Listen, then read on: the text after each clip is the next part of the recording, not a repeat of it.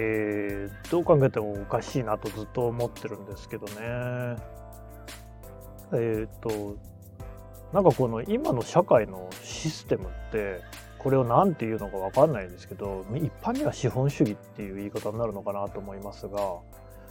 こうなんか労働をひたすら収奪しているっていう感じをずっと持ってましてですね。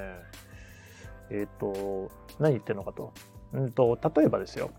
今は共働きの家庭ってすごく多いですよね。実際統計なんかを見ても共働きの家庭は昔に比べてもあまあこれ昔に比べてもって注釈必要でね江戸時代とかみんな共働きだから何とも言えないんですけどただあの戦後の高度経済成長期っていうのは皆さんもねご承知の通り専業主婦とお,、ね、お父さんは会社員っていうのを一つのこう、ね、モデルとしてそういう核家族ですよねで子供があの2人だか3人だかいるみたいなっていうようなのがあの一番いいですよっていう形で、えー、レールが敷かれていましたんでそれに比べるとですね、えー、母親も仕事に出るのが当たり前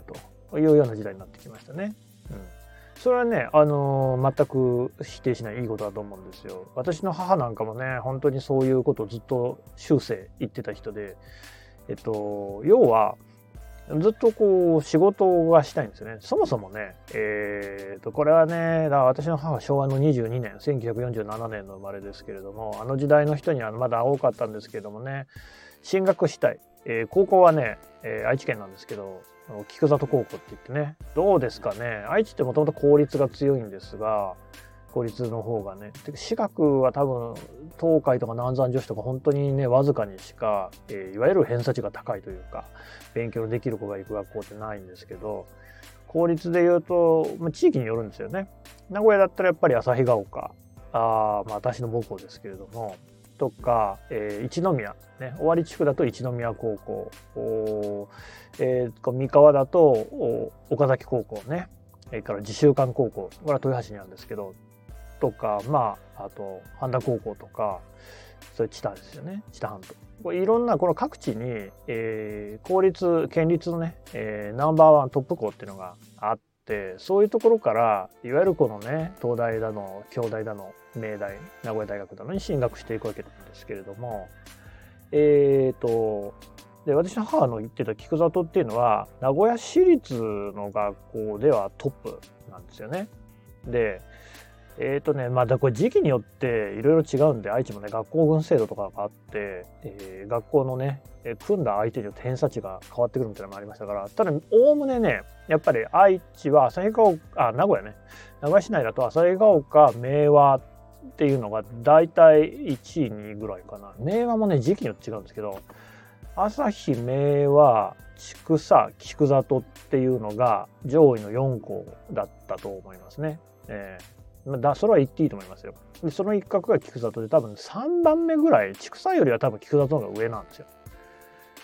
で旭ヶ丘と私菊里と受けましたから2個受けられるんでで旭ヶ丘入ったんですけどなんであの相当頭いい学校なんですよね。名古屋っていっぱい学校ありますから、えー、菊里卒業したんだけども結局ね大学に行かしてもらえなくて4大にね4年生大学に行かしてもらえなくて、え短大に行ったんですよね。だからそのことをねずっとこうなんか恨んでたんですよね。いや本当そうでしたよ。で、えー、その後就職したんですけれどもそれも一般職なんですよいわゆるね。当時一般職っていう言葉ではなかったと思いますけれども、まあ、いわゆる一般職。要するにえー、総合職としてね、あのいろんな仕事をするというんではなくて、まあ秘書みたいなことをやってたって本人言ってましたね。で、ただずっとその本人言うわけですよ。言ってたと。私は秘書の仕事をしたいんじゃないと。あのもっと総合職の仕事をさせろっていうふうに言ってて、で念願かなって総合職の仕事に近い仕事秘書とかっていうのよりまだ本当に当時は多分お茶組とかやってたんだと思いますけどじゃなくて総合職に近いような一般職の枠の中なんだけど仕事をすると。でその後まあ同じ会社でね社内結婚して、えー、父と結婚するわけですがその後もですね何かとこう外に出ていった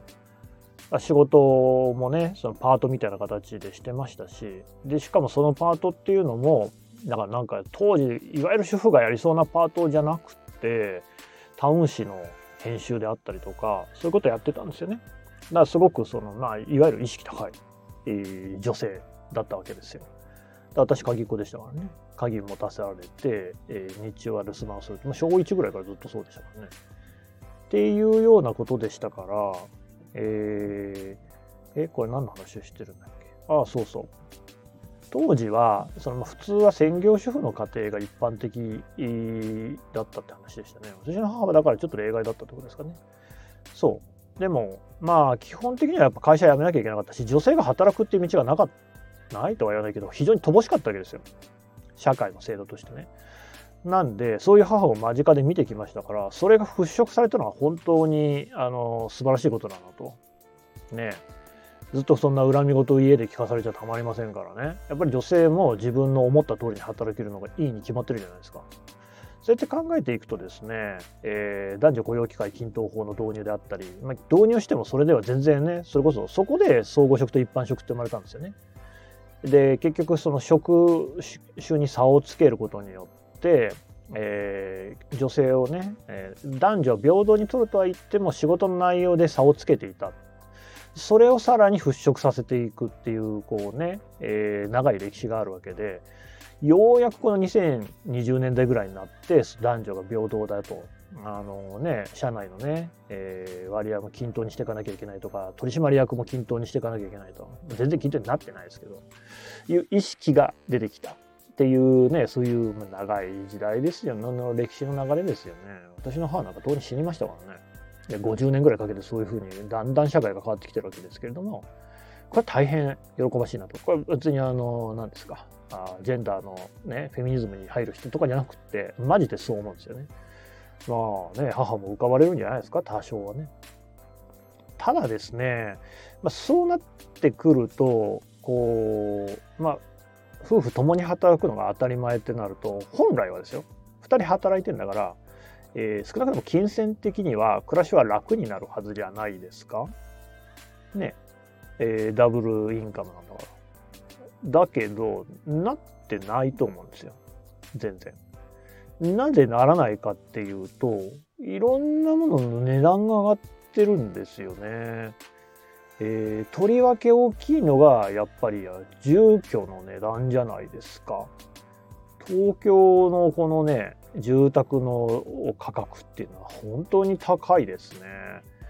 えー、東京23区内であればおおむねやっぱり、えー、例えば 2LDK、3LDK 家族でね子供が2人いるとやっぱ 3LDK は欲しいんですよ。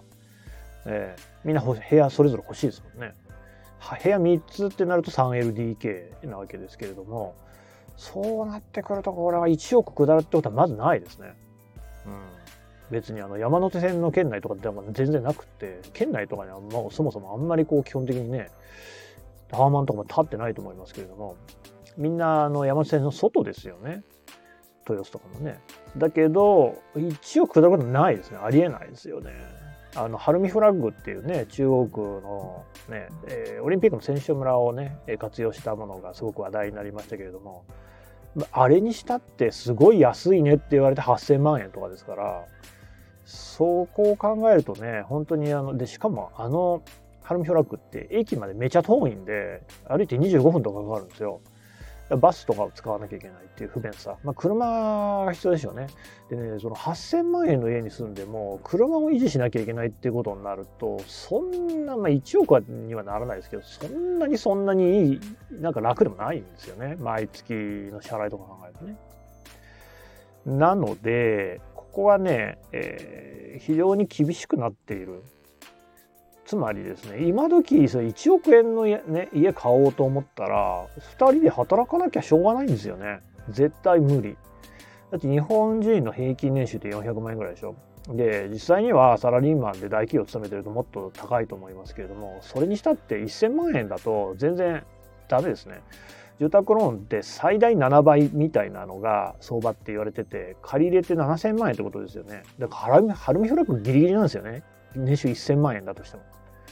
年収1000万円でもハルミフラッグがギリギリってことは、もうちょい上げていかなきゃいけないでしょだいわゆるパワーカップルって言われるやつ。2人共働きにして、まあ、2000万までいかないにしても1500万円ぐらいないと、普通のマンション都内で買えないんですよね。子供を育てようとしたら。こういう時代になってるっていうのがまず前提としてありますね。ちょっとね、続き次回話します。